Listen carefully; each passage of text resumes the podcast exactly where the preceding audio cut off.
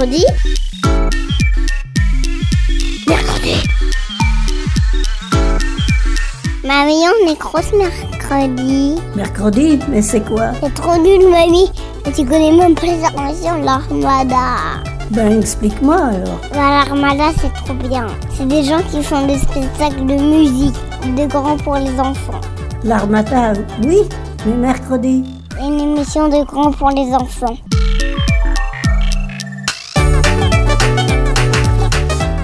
Bonjour à tous Bienvenue dans Mercredi. Aujourd'hui, autour du plateau, nous accueillons Hélène. Bonjour Hélène. Bonjour. Et Valentin. Bonjour. Alors, tous les deux, vous êtes venus nous parler d'un super-héros bien connu dans la bande dessinée, le cinéma et dans peut-être, j'imagine, autre chose. Il s'appelle Batman. Oui, il s'appelle Batman, en effet.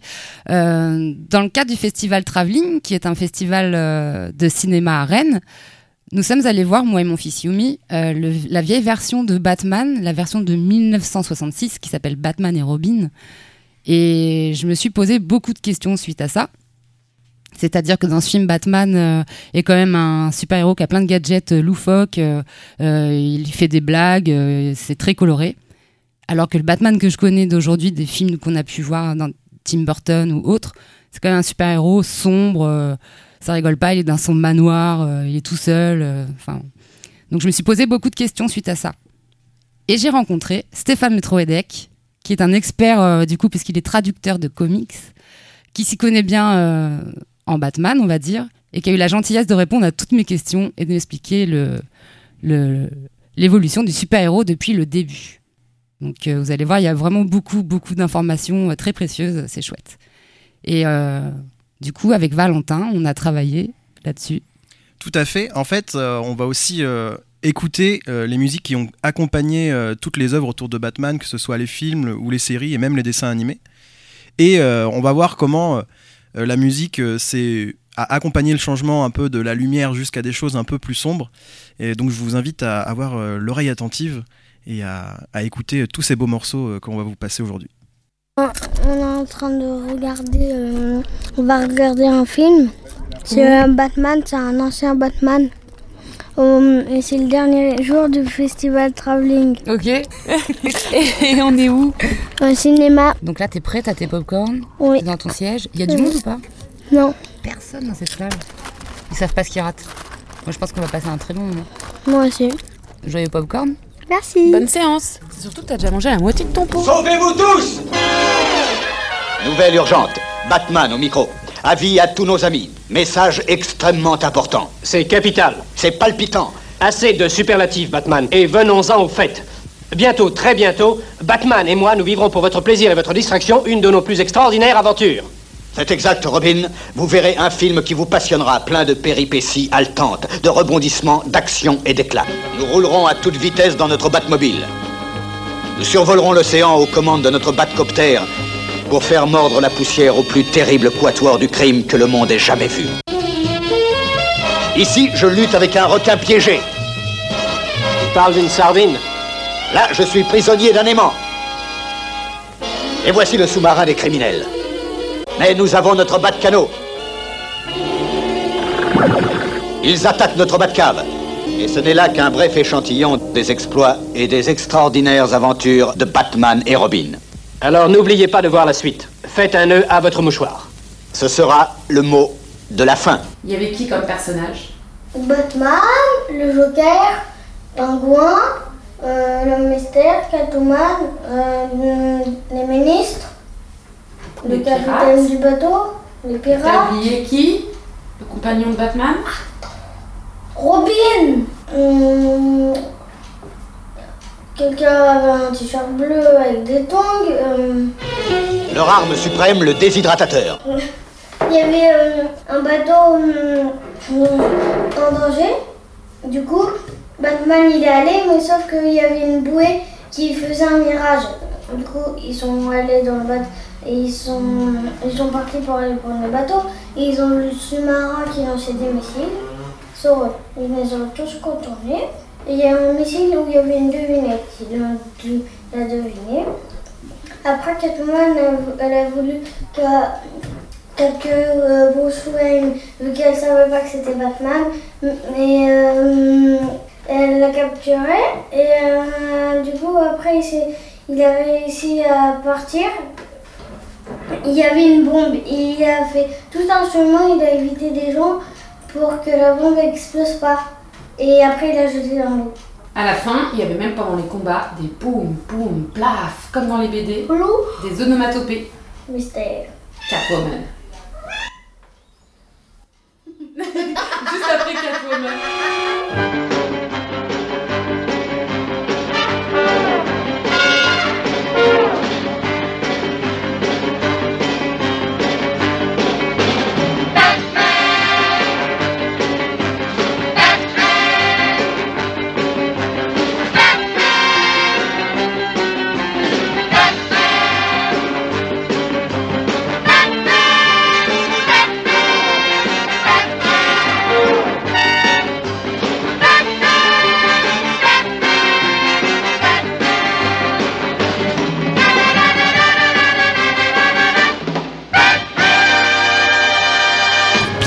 En fait l'apparition de, Batman, il faut bien comprendre l'époque à laquelle il apparaît. Donc euh, on est à la fin des années 30, en 39. Euh, la maison d'édition DC Comics vient juste de sortir Superman, et alors Superman, ça a été un carton phénoménal. Euh, c'est une bande dessinée qui a été lue par énormément de gamins aux États-Unis à cette époque. Et évidemment, l'éditeur aimerait bien réitérer la création de ce personnage, c'est-à-dire créer une autre star. Et il fait appel à deux, deux créateurs, donc qui sont le dessinateur Bob Kane et puis le scénariste Bill Finger. Alors Bob Kane, pour la petite histoire, quand il apprend le salaire des créateurs de Superman, il, paraît qu'il dit à, à l'éditeur, il lui dit bah moi pour le même prix, je vous crée un personnage en 48 heures. Et donc 48 heures plus tard, il revient avec une ébauche de personnage où il s'est amusé entre guillemets à mélanger euh, un vieux personnage d'un vieux film euh, oublié qui s'appelle The Bat Whispers, qui est un vieux film en noir et blanc muet, et puis on lui a rajouté à ce personnage, on lui a rajouté des ailes de chauve-souris qui sont des ailes qui sont euh, extrêmement euh, inspirées des dessins de Léonard de Vinci, avec des armatures euh, en bois, etc., qui vont disparaître en fait très très rapidement dans la bande dessinée pour laisser place à la cape qu'on connaît. Et puis Bill Finger, le scénariste, il va amener au personnage en fait d'autres inspirations. La première, c'est Zorro. Alors euh, ça peut paraître un peu curieux quand on pense Batman Zorro, qu'est-ce qu'ils ont en commun Et quand on commence à y réfléchir, il y a beaucoup beaucoup de choses en commun entre les deux personnages. D'abord, ils ont tous les deux une double identité. hein, Batman, Bruce Wayne et euh, Zorro, Don Diego de la Vega. Tous les deux, leurs identités civiles sont des personnages qui sont des, personnages de haute bourgeoisie, de l'aristocratie. Ils vivent tous les deux dans une maison isolée. hein. Dans le cas de Don Diego, c'est une hacienda un peu perdue euh, dans les faubourgs de la ville. Dans le cas de Batman, bah, c'est euh, un manoir qui est perdu euh, à l'écart de, la ville. Ils ont tous les deux un repère secret souterrain. Ils ont tous les deux un moyen de locomotion noir. Dans, le, cas de Zorro, c'est euh, Tornado. Dans le cas de Batman, c'est euh, sa fameuse Batmobile. Puis ils ont tous les deux un serviteur, euh, qui est dans le cas de, de Zorro, Bernardo. Et puis dans le cas de Batman, Alfred. Puis il y a une dernière euh, inspiration qui est euh, un personnage qui est assez méconnu en France, qui est The Shadow, qui était une sorte de justicier qui voulait se venger des criminels. Il portait une sorte de, masque rouge et puis il jouait de ses flingues pour, euh, pour tuer les méchants. Mais surtout, au-delà du personnage, il y amène en fait tout un univers, un univers de polar, de gangster, d'obscurité, de nuit. Euh, et il amène tout cet univers et toute cette ambiance euh, dans le personnage de, de Batman. Donc voilà en gros un petit peu comment, euh, comment le personnage de Batman a été créé à la fin des années 30. Et euh, ce qui est énormément surpris l'éditeur, c'est que ça a très très bien fonctionné tout de suite. Et euh, mais je me rem- je m'empêche de poser des questions parce que du coup, je pense Bah, qu'on en aurait pour toute la journée. Non, non, mais c'est pas important. Genre, oui, c'est vrai que Superman et Batman, ils s'aiment pas. Enfin, je dis ça à cause du film Lego que j'ai vu, euh, Batman Lego. Superman organise une fête et Batman n'est pas invité. Donc je pense qu'il y a une histoire comme ça. C'est-à-dire tout au long de, leur, euh, de la vie de ces personnages, l'éditeur n'a pas cessé de jouer justement entre le côté euh, on se méfie l'un de l'autre, Mhm. mais en même temps on est quand même copains. Donc il va y avoir des périodes où ils vont être amis, euh, amis pour la vie, enfin voilà, où tout va bien. Puis il va y avoir des périodes où ça va être un petit peu plus compliqué, où Batman va se montrer euh, un petit peu plus méfiant vis-à-vis de Superman. Il y a même euh, dans certains épisodes Batman qui va jusqu'à imaginer des armes pour lutter contre Superman au cas où Superman deviendrait fou, par exemple. Donc du coup, tout ça crée une ambivalence dans leur, dans leur relation, mais qui est intéressante parce que ça enrichit en fait le- les histoires au fil du temps, puis ça permet d'éviter une certaine monotonie dans, leur- Mhm. dans leurs aventures, parce que ah, finalement, ça fait quand même plus de 80 ans que les deux personnages existent.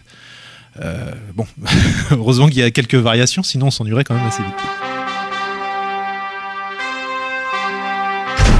Ça boum, sup Ah, waouh C'est Batman Il est carrément chez moi Là, maintenant Qu'est-ce que tu viens faire? Commence pas à flipper, je suis pas là pour la baston. Non, j'espère bien. Je te casserai en deux. C'est ça. Pour en revenir au film 1968, c'est ça? 66. 66, pardon. Ça, c'est bizarre parce que pareil, sur Internet, il n'y a jamais les mêmes dates. J'avais vu 67 par rapport à la série. Alors- Donc c'est Batman et Robin. Ouais, on, on l'appelle le Batman 66. La série télé, pour bien comprendre, il y a une série télé qui se déroule, donc qui est diffusée aux États-Unis entre 1966 et 1968. Il y a trois saisons, en fait. Donc ça a été une série assez éphémère dans le, dans le temps, mais qui, qui a été un véritable, pour le coup, un véritable phénomène de société. Enfin, euh, le personnage de Batman euh, est devenu connu du grand public aux États-Unis. Euh, notamment grâce à, à ce, à cette série. Et il y a un film qu'ils ont réalisé juste à la fin de la première saison, c'est en 1966. D'accord. C'est-à-dire sentant que ça fonctionnait quand même vraiment très très bien. Bon bah, euh, on va faire un film. Là, tout le monde est chaud, tout le monde est prêt. On fait un film entre guillemets entre les deux saisons, entre le tournage des deux, entre le tournage de la première saison et celle de la deuxième saison. Comme ça, on va pouvoir profiter de la notoriété de, de la série. Et d'ailleurs, c'est exactement ce qui s'est passé, ça a marché. Sauf qu'évidemment, en France, quand le film sort à la fin des années 60, euh, la série Batman euh, a été diffusée une fois, je crois, sur l'ORTF. Euh, elle n'a pas particulièrement marqué les esprits, donc quand le film sort en France dans les- à la fin des années 60 ou au début des années 70, je me souviens plus, c'est vrai que ça. Les, Français regardent ça arriver d'une manière un peu comme une bête curieuse. Ouais. C'est, euh, C'est assez étonnant. En fait, les, ce qu'il faut bien comprendre, c'est que le personnage de Batman, il apparaît en fin, fin des années 30. On a la série dont on parle, elle se déroule au milieu ou à la fin des années 60. Donc, il y a eu énormément de temps entre, entre les deux. Et dans cette, euh, dans cette euh, période, il y a eu beaucoup de variations sur, le, sur la manière de montrer les aventures de Batman. Dans dans les années 50, par exemple, euh, le personnage de Batman, enfin du moins ses aventures, prennent une tournure un petit peu plus étrange et bizarre. Alors vous allez me dire pourquoi Bah, Mhm. Parce qu'il y a eu énormément de censure à cette époque-là au niveau des comics. Et DC Comics a décidé de réorienter son personnage vers des ambiances un peu plus science-fiction, aventure étrange, fantastique, plutôt que vers du polar où on pouvait voir des crimes, des meurtres. Enfin, donc du coup, le personnage s'est retrouvé à changer un petit peu de, de style. Et à la fin des années 50 et euh, au début des, des années 60, le personnage de Batman est en perte de vitesse. Et euh, l'éditeur ne sait plus trop vraiment comment le comment l'utiliser. Et arrive cette série télé, le comics repart en s'inspirant énormément de la série télé. Alors pourquoi un ton aussi, euh, léger et aussi euh, absurde ou, rigolo dans la série télé? Bah Parce que la maison de, production qui achète le- les droits du personnage souhaite en faire, en, fait, en faire un programme qui sera diffusé tous les soirs à la télévision. Et pas uniquement quelque chose pour les enfants. Sinon, ils en auraient fait un dessin animé le samedi matin. Non, eux, ce qu'ils visent, c'est l'access prime time. Ils veulent une, une série qui va permettre de mettre devant le poste de télévision toute la famille. Et ils sont confrontés à un problème, c'est euh, on fait quoi, quoi? C'est-à-dire on adapte le personnage en respectant le personnage des origines, c'est-à-dire avec ce côté un petit peu sombre, euh, avec cette ambiance de polar, mais du coup on va perdre des enfants.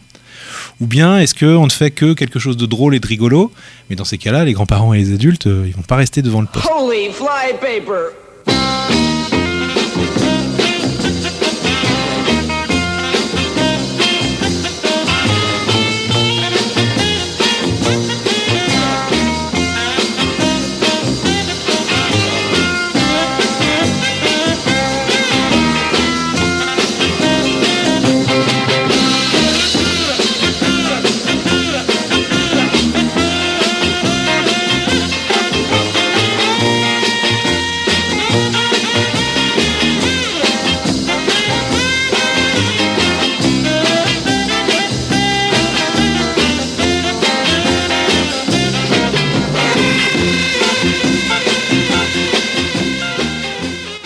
essayent de trouver une solution.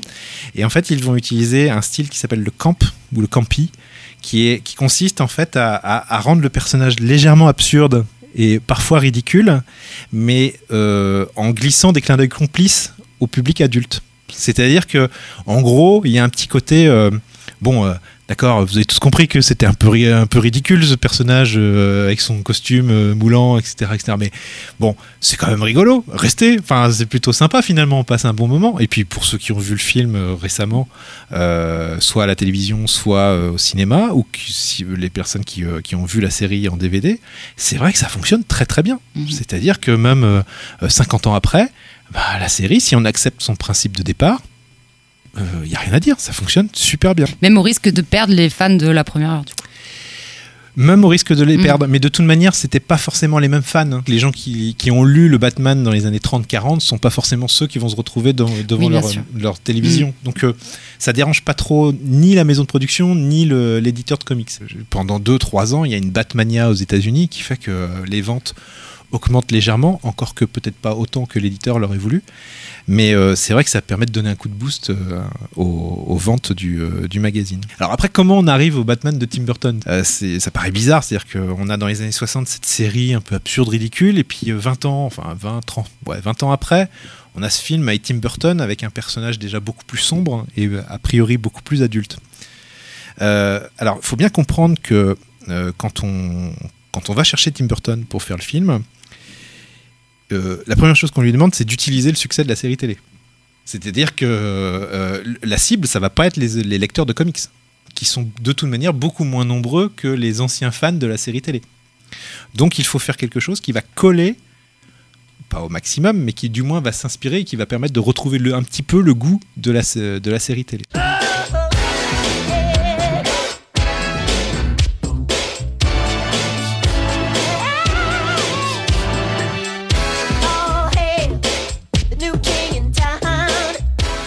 Évidemment, Tim Burton à cette époque-là, c'est encore un jeune réalisateur. Il me semble qu'il a réalisé Beetlejuice juste auparavant. Lui, il a aussi son univers à lui qu'il aimerait bien pouvoir caler dans le, dans le projet. Et c'est pas forcément tout à fait compatible avec euh, l'ambiance de la série télé en même temps. Donc euh, c'est pour ça que le film est très curieux quand on le regarde maintenant. Moi j'ai eu l'occasion de le revoir dernièrement. Il y a quelque chose de très surprenant. C'est que le personnage principal du film, c'est le Joker. Pourquoi le Joker? Bah, Tout simplement parce que c'est un vilain et que dans la série des années 60, les vilains étaient particulièrement mis en avant. Farfelus, grotesques, etc. etc. mais ils, apportent un réel plus à la série. Donc 20 ans après, on cherche à reproduire ce système et de mettre en avant le méchant et pas forcément le justicier.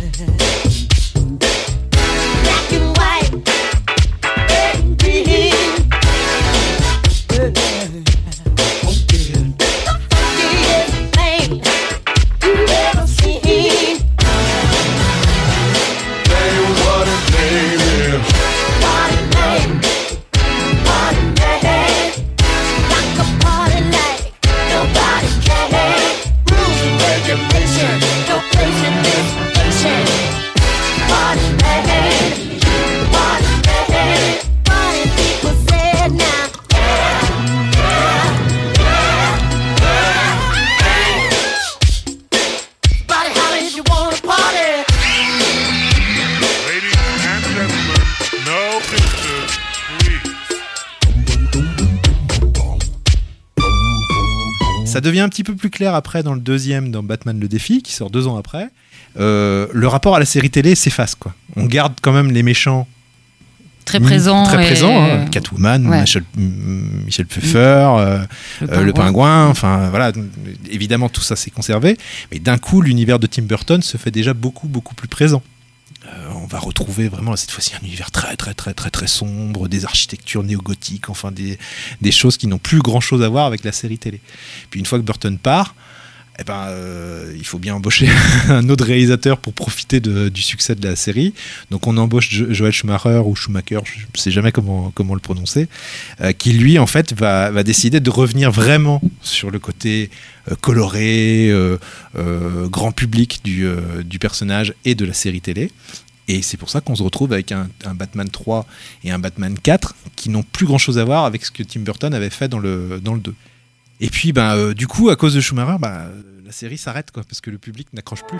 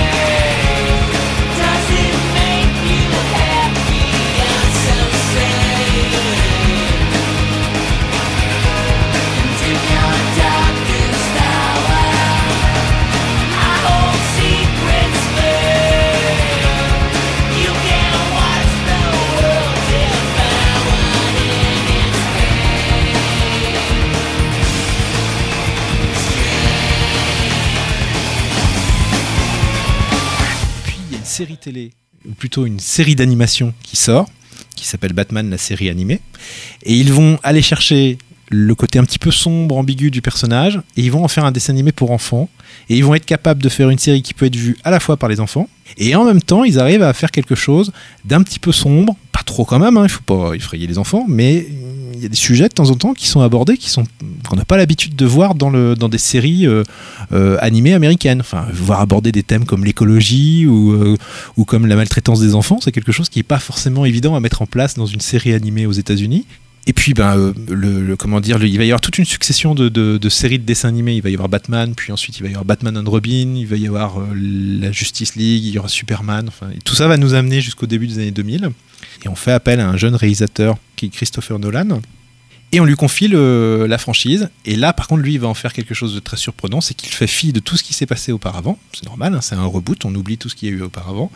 Et il fait un film très réaliste. Très réaliste, dur, sombre, avec des questions d'actualité qui se déroulent en plus après les attentats du 11 septembre, donc avec une Amérique meurtrie. Il y a un plan dans le, comment, dans le deuxième film de Christopher Nolan où on voit euh, euh, Batman totalement abattu dans les décombres d'un bâtiment euh, en flammes. Bon, évidemment, ça rappelle l'actualité d'il y a 2-3 ans à l'époque. Donc, euh, et d'un coup, le film devient nettement plus, nettement plus sombre. En parallèle des films, donc de la saga Et euh, du dessin animé, les comics continuent toujours? Alors les comics continuent toujours. Euh, dans les années 80, on a une œuvre qui sort. Un, un certain scénariste, enfin scénariste et un dessinateur qui s'appelle Frank Miller, qui sort une, une série en quatre épisodes qui s'appelle The Dark Knight Returns, le retour du Chevalier Noir.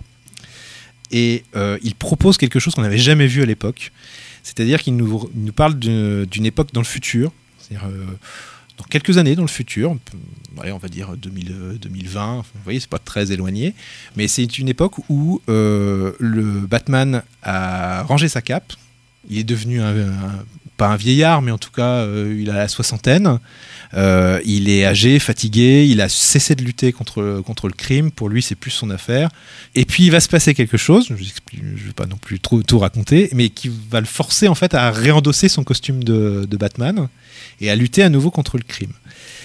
Et fait du hasard, dans la même année, vous avez une autre série qui cette fois-ci est euh, scénarisée par Alan Moore, qui s'appelle The Killing Joke. Alors The Killing Joke, ça veut dire quoi en français C'est le sourire qui tue, hein, euh, euh, sourire mortel entre guillemets, qui va mettre en scène non plus cette fois-ci le Batman, mais le Joker. On va enfin découvrir quelles sont les origines du Joker, d'où il vient, pourquoi il est devenu comme ça, ce qui était resté assez obscur finalement pendant euh, 50 ans d'histoire. Et c'est un récit qui est extrêmement noir et pessimiste parce que dans le récit, Alan Moore sous-entend que finalement, il n'y aurait pas un justicier, le Batman, et des méchants démons, mais que le Batman serait lui-même en fait un personnage fou, seulement. Il aurait juste une morale qui est un peu plus acceptable pour nous que les autres. Et en sous-entendant ça, bah, effectivement, c'est euh, d'un coup le personnage en prend aussi un petit peu pour son grade, c'est-à-dire que euh, s'il peut être comparé au vilain, bah, quelle est la frontière entre le bien et le mal? Enfin, et mine de rien, ce sont des récits qui sont un petit peu plus sophistiqués, qui vont amener les éditeurs à concevoir des histoires un peu plus mûres ou un peu plus matures, en tout cas nettement plus violentes. Et du coup, à partir des années 90, le Batman devient clairement un personnage sombre, noir, tel qu'on le connaît dans les films de, de Nolan. Et depuis, en fait, il n'a pas beaucoup varié de ce, de ce ton-là. Ce personnage fait, euh, composé de tout un tas de références, eh ben, il est suffisamment riche pour pouvoir tenir dans le temps et pouvoir supporter en fait tout un tas de variations et d'adaptations. Merci Bien. Stéphane. À bientôt.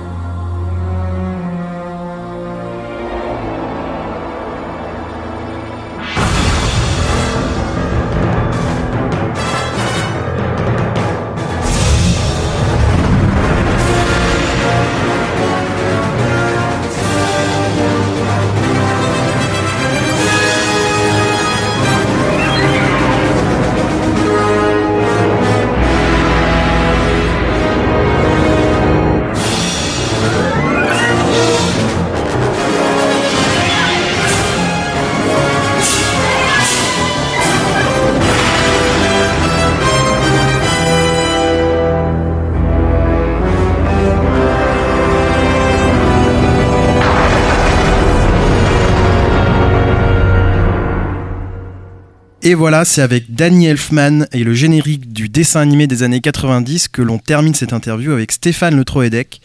Alors, euh, je vais vous parler un petit peu des morceaux qu'on a pu écouter euh, tout le long de, l'interview. Alors, par exemple, là, on vient d'écouter euh, la musique du générique des années 90 qui a été composée par Danny Elfman, le compositeur qui a, euh, qui a réalisé beaucoup de musique pour les films de Tim Burton. Donc, c'est assez rigolo de voir que Danny Elfman euh, reste toujours ancré euh, dans ce personnage de Batman et de super-héros. Car Tim Burton a réalisé un film Batman en 1989, dont on a pu entendre un extrait de la bande originale avec un morceau de Prince. Euh, D'ailleurs, ce morceau a un clip assez incroyable où Prince est déguisé en, en Joker et fait des danses assez folles. Euh, je vous conseille euh, d'aller y jeter un œil.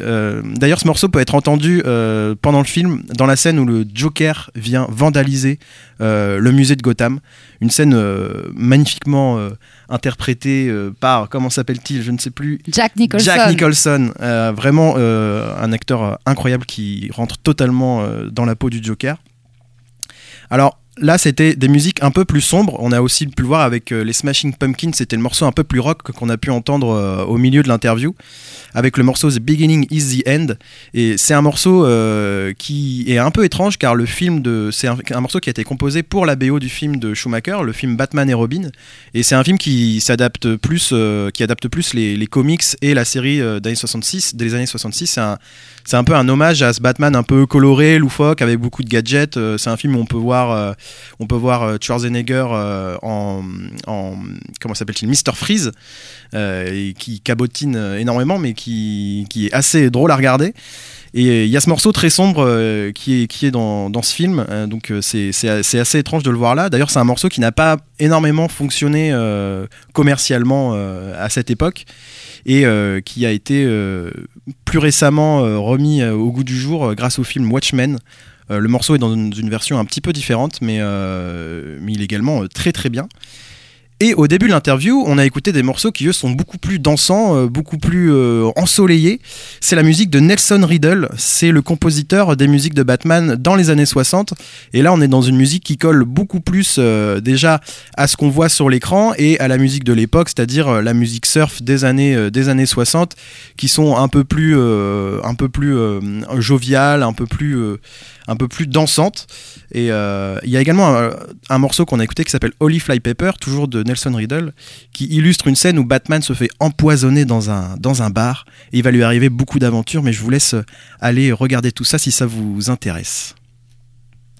Et bien, on va remercier euh, bah, du coup vous deux évidemment pour avoir conçu cette émission et Stéphane euh, Le Troedec pour avoir répondu à toutes tes questions, Hélène. Oui, tout à fait. Merci beaucoup Stéphane. On peut d'ailleurs retrouver euh, euh, les comics dans, sur le site internet de macma.com, donc qui est une boîte d'édition euh, de comics et de traduction euh, qui est située à Montpellier. Voilà. Et peut-être qu'on le retrouvera plus tard, Stéphane, parce Oui. qu'apparemment il a des choses à raconter. Je pense qu'il a vraiment encore plein de trucs à nous dire, oui. À la semaine prochaine, mon mercredi. Merci. Merci. Mercredi. Mercredi. Mercredi. Mercredi. Mercredi. Mercredi.